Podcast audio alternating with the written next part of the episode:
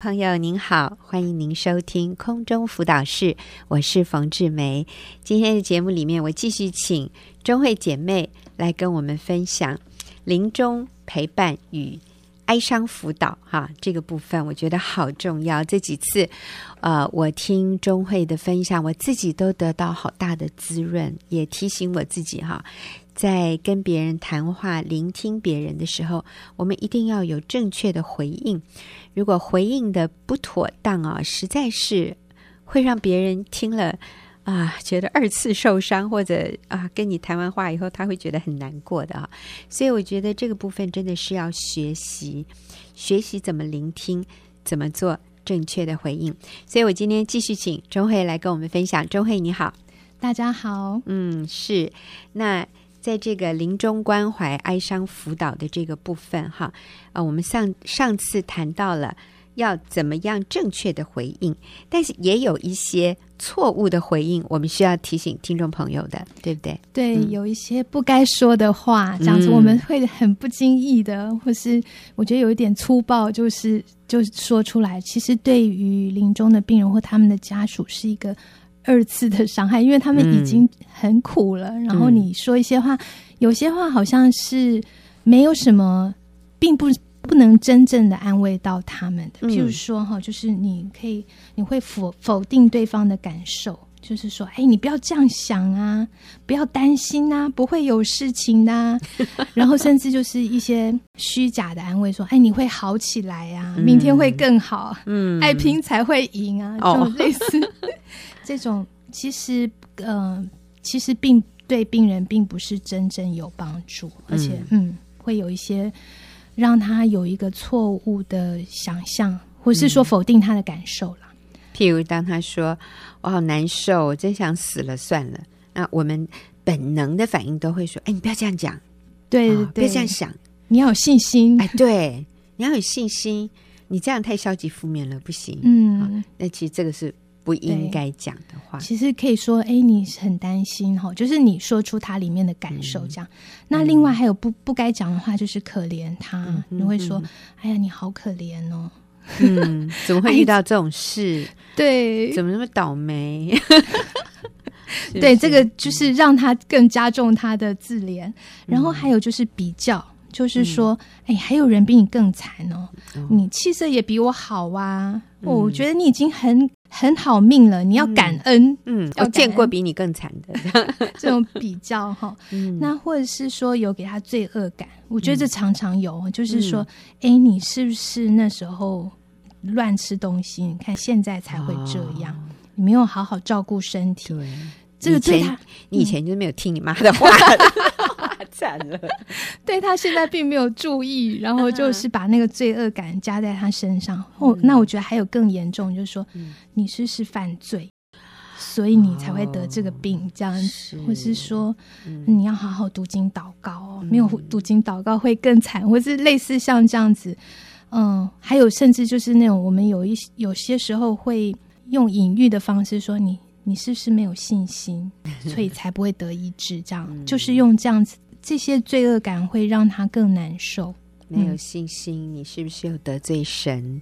不过，其实圣经也确实有提到，有一些经文提到这这里面的关联性，哈，就是你们要啊、呃，什么彼此认罪啊，啊、哦，然后叫你们的病可以得医治，啊、呃，但是对这个也是圣经也是有这样的教导，但是不是在我们听。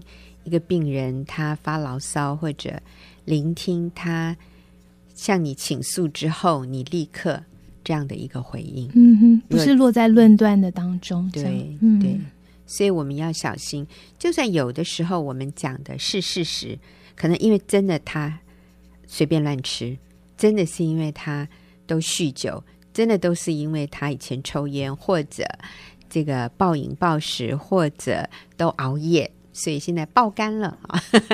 就算这个是真的，我觉得在这种时候不合适，我们用这样的一种话语去回应他里面的不舒服，或者他好像觉得很绝望的这样的一个心情。嗯哼，嗯，对。然后甚至有一些时候，我们也会就是落在批评的里面哈，就批评这个，哎呀，这个医院真的很糟糕啊！哦、你要不要换一个医院？你要不要换一个医生？就是落在这样子里面，让让其实病人已经很不舒服了，他已经要临终了，嗯、然后再说这些真的是无济于事。嗯嗯，然后嗯，对我我就曾经遇遇过看过，就是有一个例子哈，就是呃，他家属来就会说。哎，这个医院不好，我现在带你去换，哦、这样子，嗯，对，反而是造成困扰，嗯，对。然后还有就是不应该说的话，就是你就是绝对化，就是我告诉你要吃什么，嗯、我告诉你吃这个哦，有某某人有这样子的一个见证啊，嗯、然后他吃了这个就好了。嗯、然后我觉得你应该做什么做什么，有时候这样子的建议，我们真的相信都是对，你觉得对病人好，可是。嗯，在临终病人这样子的一个阶段的时候，反而会让他们搞错方向。嗯嗯嗯，就是失去那个焦点，哦，做最重要的事情。嗯嗯，所以最重要的是，我们等一下会提到哈。那我们就来在这个重点上做一个复习。不应该说的话，否定他的感受，例如不要这样想啊，你不要这样做啊，你不要担心啊，哈。就不要否定他的感受，然后不要可怜他，不要和别人比较，就是你这样已经算不错了。我见过更惨的啊！不要讲 这个，不要讲的哈，不要给他罪恶感啊！你是不是以前做过什么事，现在是报应啊？然后不要批评他啊，也不要批评医院或者批评这个医生，因为这样子他情绪会更受搅扰啊！不要给建议。我告诉你啊，你要吃什么？那个那个会有效哈。要吃鱼油啊，要吃什么？还有你要有信心，上帝才会医治你。因为这个其实不是一定的，不是绝对的。嗯，圣经说生有时，死有时。啊，拉撒路就算已经从死里复活了，可是他最后他还是死了啊。所以人生会到一个阶段，我们一定需要非常坦然的面对死亡。所以。呃，我们帮助我们身边的人在这个阶段里面正确的来面对，而且我们在他身边真的是对他一个帮助，而不是让他落到更沉重的一个境界里，其实是很重要的。好，所以我们刚刚谈到了不应该说的话，那接下来呢，钟慧，你还要给我们什么建议？嗯，对，是。我们可以做一些事情哈，但是我我我再补充一点，好，就是有一个就是神圣化，将病痛神圣化，就是我们会为他解释他生病的一个原因，属灵的意义。哦、嗯哼，对，就是你是说把这个病痛神圣化？对，可是我觉得属灵化，对，可能有些时候是说，呃，我们的领受啦，嗯、但是我觉得是需要病人自己去体会，要不然如果他还没有到那个境界，你就说，哎，神。允许这个病临到你，是因为要破碎你。嗯、我就听过这样子的人讲哈。嗯、那可是他还没有这样的一个信心，或是这样的领受去看见说，其实你说这个破碎的时候，你说了，他真的就破碎。他你就会觉得说，哦，神怎么这样子这么严厉？对，严格这样子要残忍。对我呃是一个对这么对我这么忍心这样哈，嗯、这个。我觉得这个我们就要避免。那我们可以做的事情呢，就是我们可以陪伴他，嗯、甚至跟他一起哭泣，就是与爱哭的人一起哀伤哈。然后了解他的感受，嗯、我们可以说一些安慰、鼓励的话语，嗯，嗯，然后就是说一些真理的话，很呃，就是很确定，就是其实我们知道上帝爱你哦，嗯、上帝不会离弃你，嗯，嗯，我祈求神给你更多的恩典哈。那。嗯嗯，我觉得这些就是可以帮助他回到神面前，然后去跟神建立更多的关系，向向神去支取力量这样子。然后呢，我甚至我们可以为他祷告。嗯，对，在适当的时期，对于未信主的人，我们都可以说出那个见证，分享神的爱跟救恩，这样子鼓励他更多的来信靠神。嗯，所以我们可以做的事情是陪伴他。和他一起流泪，嗯哼，啊、呃，了解他的感受，嗯、呃，为他祷告，嗯哼，然后甚至这里说，啊、呃，鼓励他来信靠神，来到上帝面前，然后也可以，啊、呃，在适当的时机做见证，分享上帝在我们自己生命中怎么帮助我们的，所以我们也可以鼓励他来信靠神。但是应该是前面的这些也要先做哈，不是立即的就好像给他建议啊，你要来信靠神啊。对，所以我想对病人保持一个敏锐的心，并且我们是用一个非常安稳、温柔的态度来面对这个病人，而不是说我要来救，我要来拯救你，我要来呃救你脱离这个很悲观的这样的一个情况。呃，你不要再忧伤了，你应该喜笑，应该快乐啊、哦！我想这样的话。有的时候真的像你刚刚说，比较粗暴一点这样的做法啊、哦。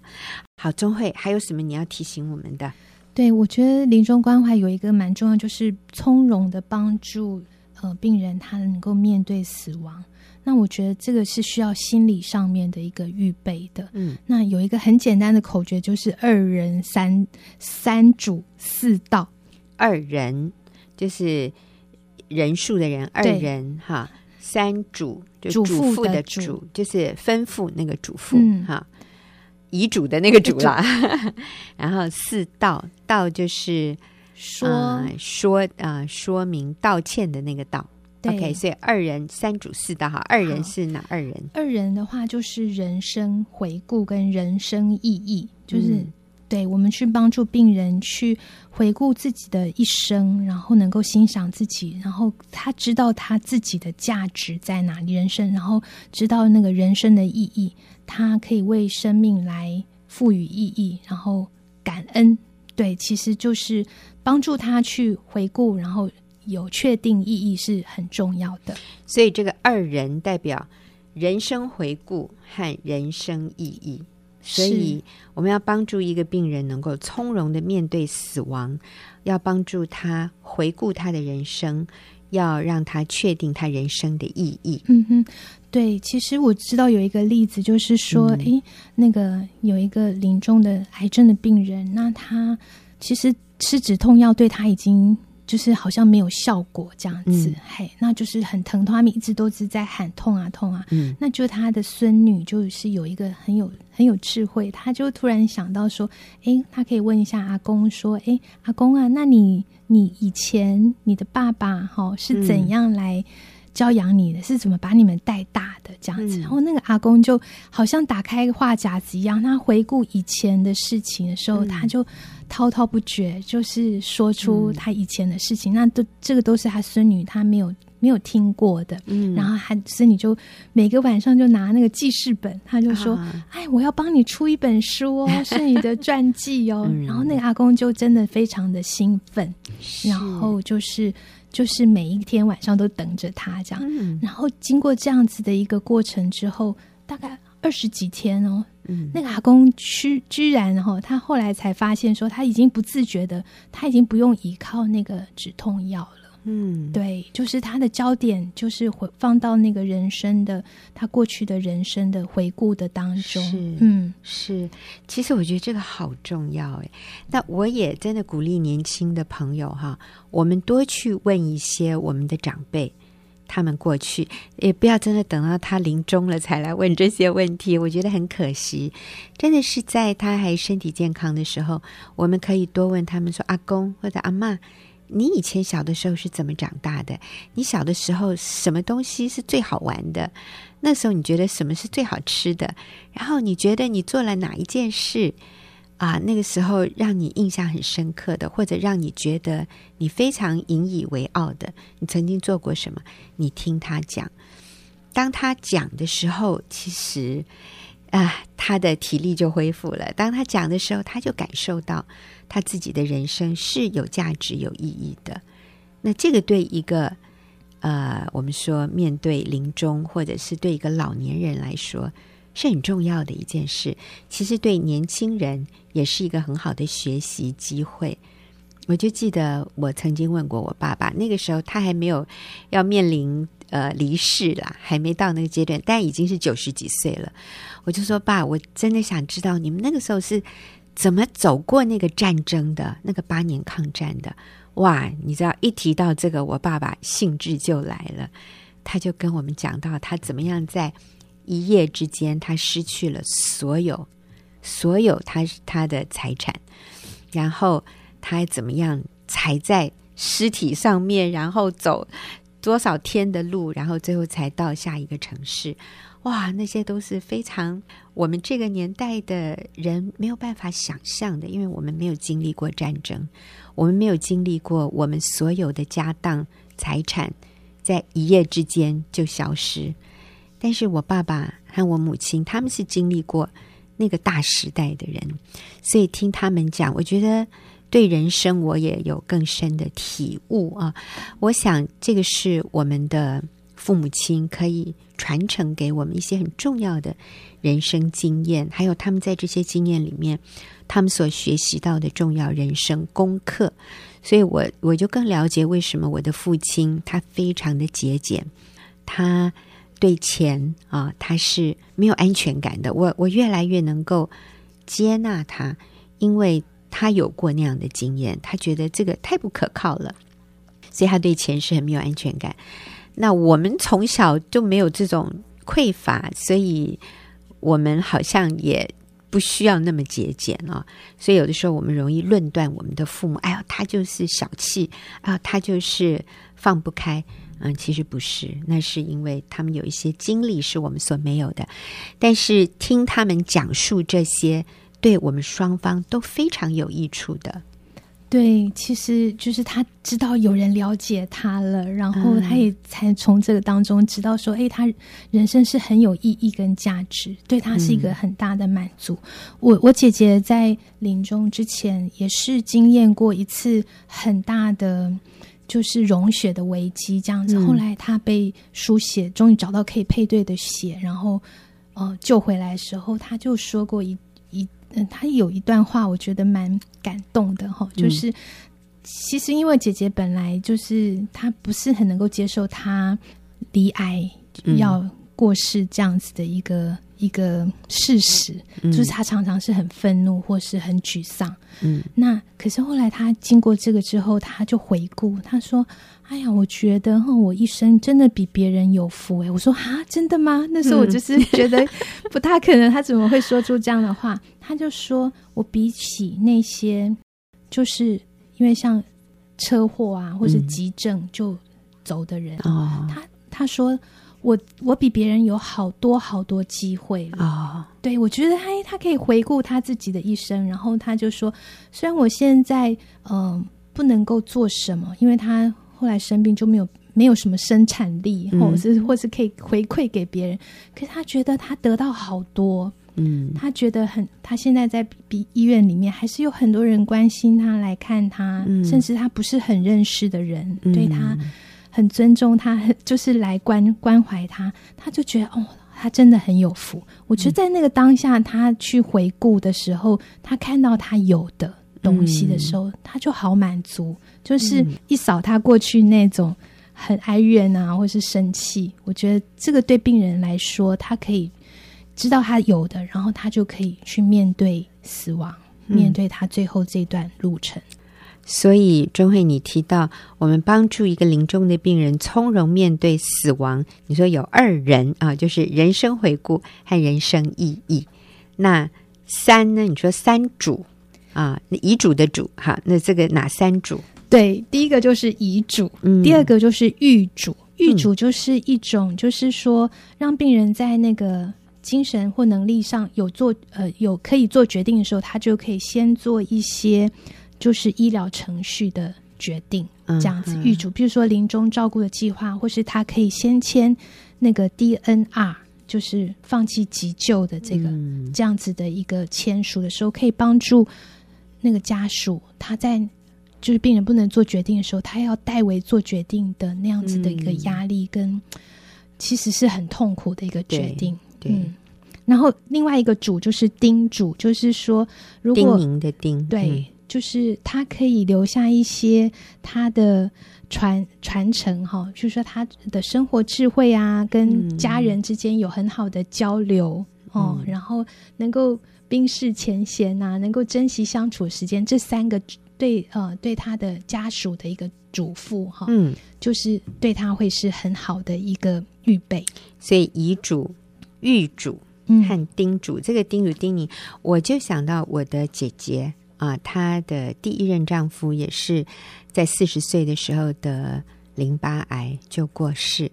那在她过世前，我姐姐曾经问过姐夫说：“你有什么话要对我说？你死了以后，你希望我我怎么做？你希望我做什么？”我非常感谢我的第一个姐夫哈，就那个时候他叫 Peter，Peter 就对我姐姐说：“Just do what you're supposed to do。”他说：“这是我姐夫给我姐姐的唯一的一句叮嘱，就是一一句叮咛。”他的遗言就这句话，你就做你该做的就好了。我姐姐说：“有什么？你什么遗志需要我替你完成的吗？”我姐夫就非常平静的看着姐姐说：“Just do what you're supposed to do 就好了，就做你觉得你应该做的就好了。”你知道这个给我姐姐好大的一个释放和自由，就是只要她觉得这件事情是好的，是应该的，她去做就好了。嗯。我姐夫没有给他任何的要求和限制，你一定要好好的把女儿啊这个抚养长大，不必这个我姐姐一定会做的，或者你一定要怎么样？其实我姐夫都没有讲这些，他给我姐姐好大的一个空间，你就做你认为你该做的就好了，没有什么，没有什么，我没有什么特别的叮咛和吩咐啊，但是我姐姐知道我姐夫很信任他。所以他只要做按照他自己的判断能力，他觉得该做的、需要做的就可以了。我姐夫就会非常的满意，非常的满足。所以我觉得啊、像这些遗言呐、啊，这些都很重要。那应该是在这个病人还有这个做决定的能力，还有说话的能力的时候，我们有机会做这样的沟通，呃，就。能够减少许多病人离世之后，我们需要做一些决定的这样的一个困难。好，我们今天非常谢谢钟慧跟我们的分享。下礼拜我还是会请他继续回来哦。不过我们休息一会儿，接着就有我们的问题解答时间了。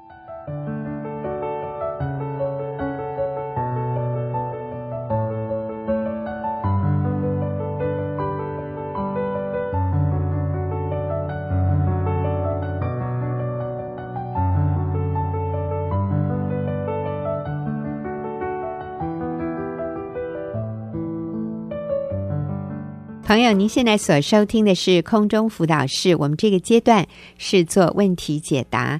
那我继续请到我的好朋友齐丽华姐妹来和我一起回答听众朋友的问题。好，丽华你好，冯姐好，大家好。好，我们今天要回答的问题是什么呢？嗯，你来帮我们问读一下。OK，嗯、呃，我现在经历不容易的环境。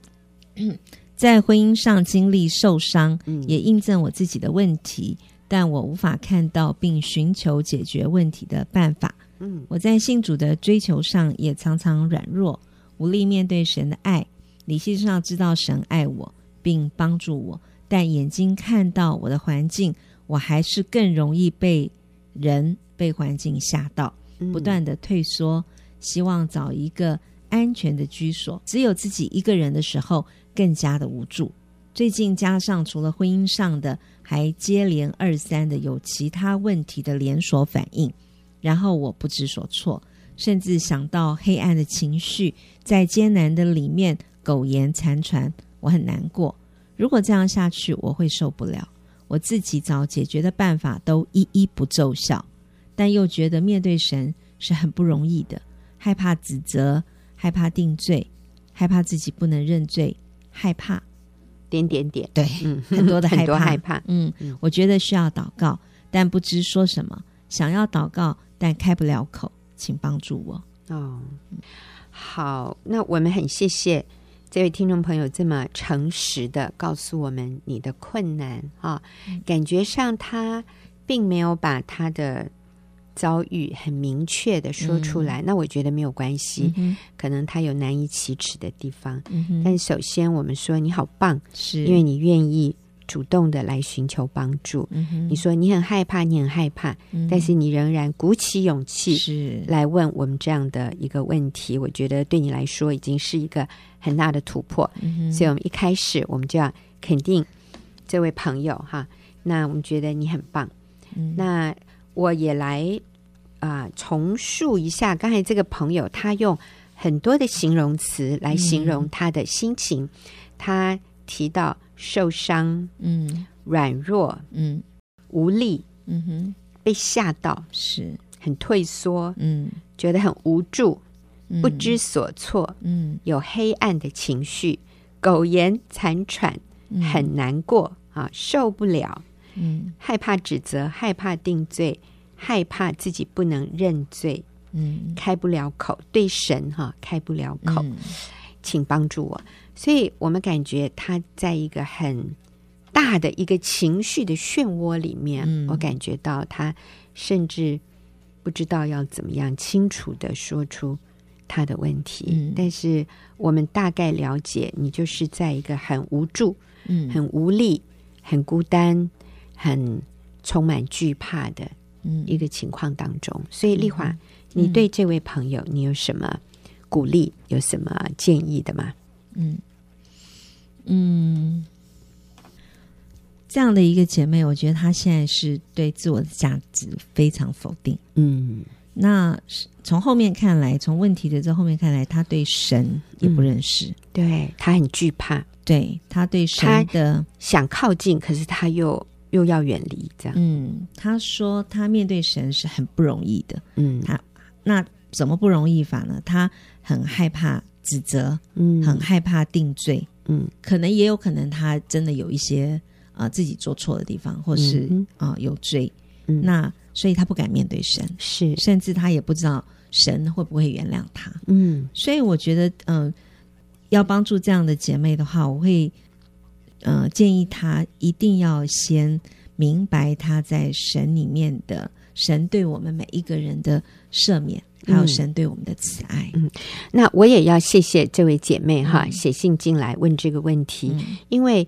你的问题并不是很特别的。我的意思是，其实很多听众朋友可能跟你对上帝面对上帝的时候都有类似的一种嗯感受。是，可能很多人跟你一样，都觉得我不敢靠近神，因为我怕上帝会对我生气，嗯。我上帝会上帝会责备我。嗯。那确实，我们也知道自己做错一些事，嗯。可是我们不敢来到上帝面前，嗯。我们害怕被指责、被惩罚、嗯。被拒绝、嗯。被否定。嗯嗯，那丽华，你说那是因为其实我们不真的认识神，对。这位神其实不是像你想的这样。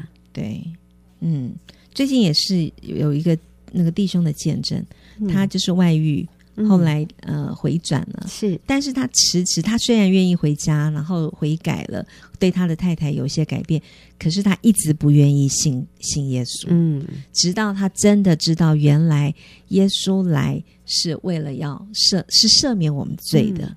对，他是为我们的罪死在十字架上，在我们还是罪人的时候，嗯他就爱我们了。是对，所以他是无条件的。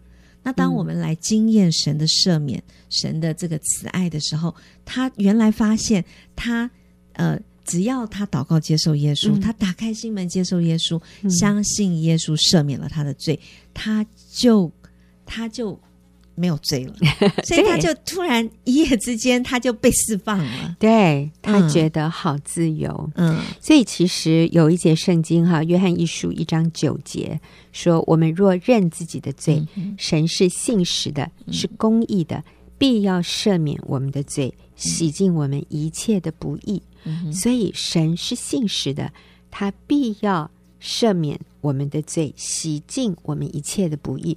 所以，我们尽管坦然无惧的来到神的施恩宝座前，我们可以向他认罪。你知道吗？这个认罪这件事情，哈，会释放我们。嗯那个认罪的定义，就是同意神对罪的看法，嗯同意神的指责，就是上帝，我承认我错了。嗯然后呢，这是第一个部分，承承认自己错了。第二，感谢神的赦免，嗯谢谢你已经原谅我了，谢谢你赦免我。然后第三呢，就是悔改。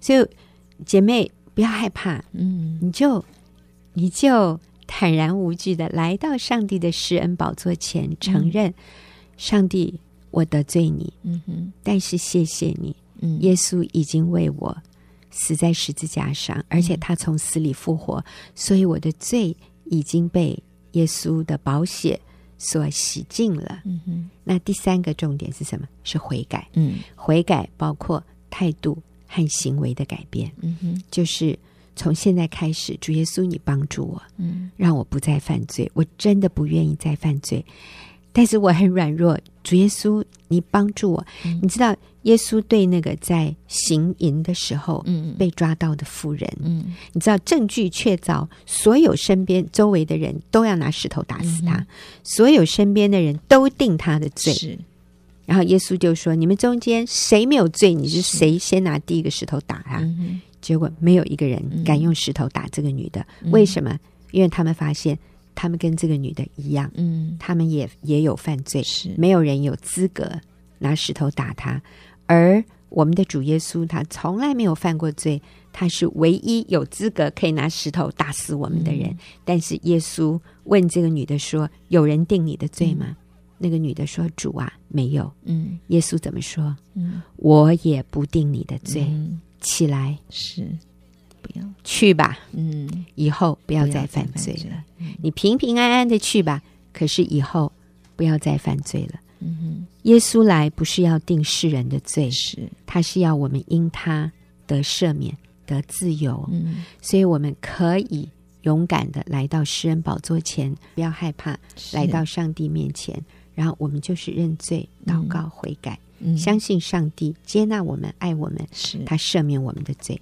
嗯，呃，我曾经也帮助一些呃姐妹，就是呃曾经有一个姐妹，我发现她嗯、呃、明显感觉起来，其实他是蛮优秀的，可是看起来就很没自信，嗯。然后服饰也常常缺缺畏畏畏缩缩，嗯。所以后来有一次，我就私呃私底下约他跟他谈，问他到底有一些什么事情。不过呃，他那一次就很坦诚的，我才知道，就是她一直没有那么敞开的分享，或是呃在小组里面分享，是因为他自己一直觉得他有一个罪神没有赦免他。哦，对，就是他自己有外遇的问题。嗯。那这他从来没有分享过，在那之前我从来没听他讲过。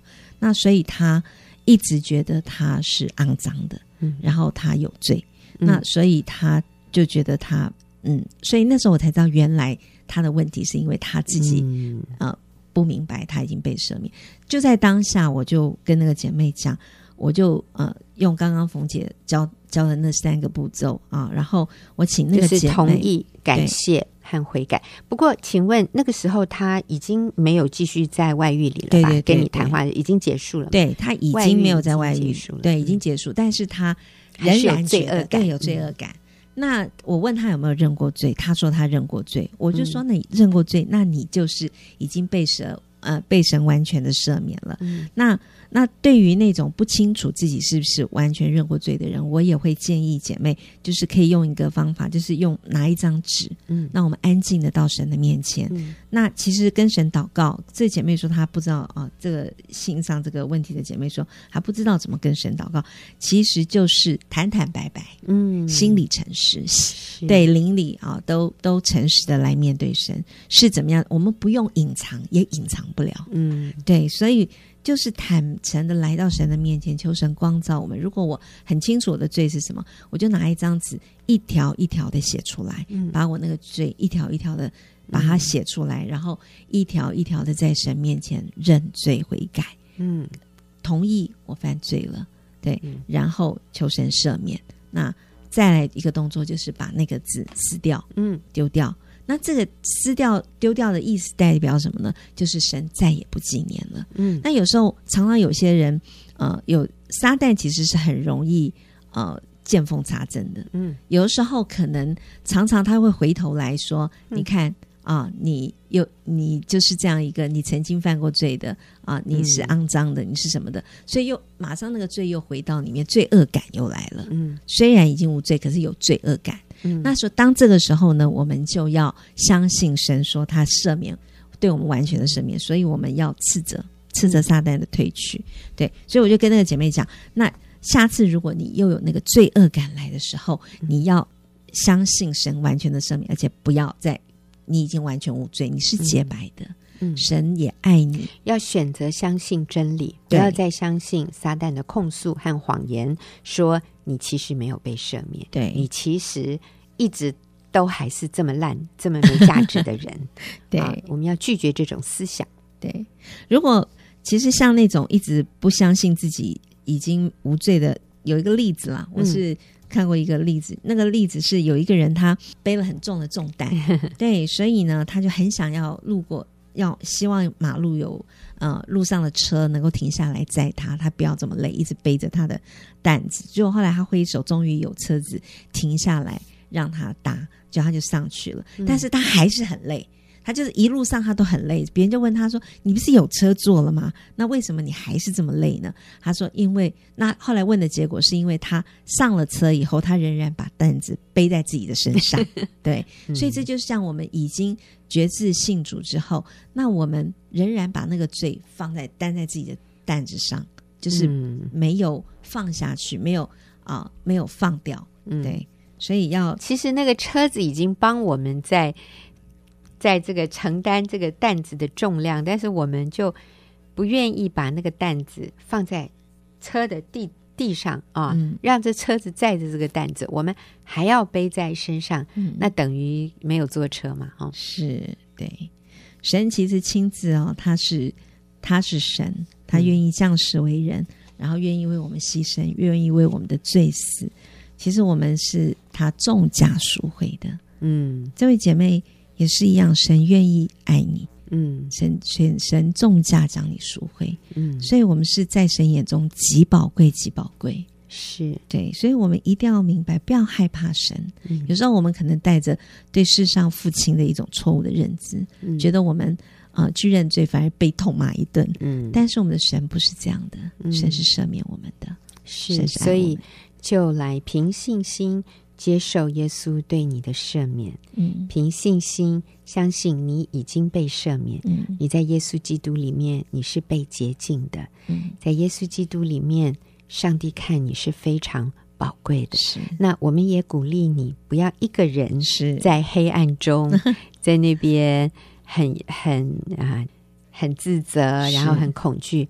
是我鼓励你进到人群里。那你今天已经做了第一步，非常好的就是你会写信进来求助。嗯、那我鼓励你啊、呃，不仅写信，你也可以跟教会的其他的弟兄姐妹有连结，进到人群当中，跟人建立关系。你会感觉到你的生命不是像你想象的那么。消极，那么没有盼望，是。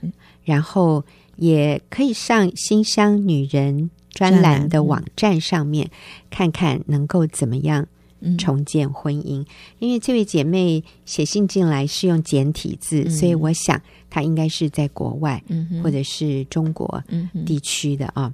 那很可能你没有办法到现场来跟我们上一些课程，但是网络你是绝对可以利用的，嗯、你就可以上新乡女人，馨香馨就是康乃馨的馨哈，馨、嗯、哼香女人专栏，嗯哼啊、呃，Google 搜寻进去以后，有非常多可以帮助你重建婚姻的这样的好的文章，还有很多的演讲。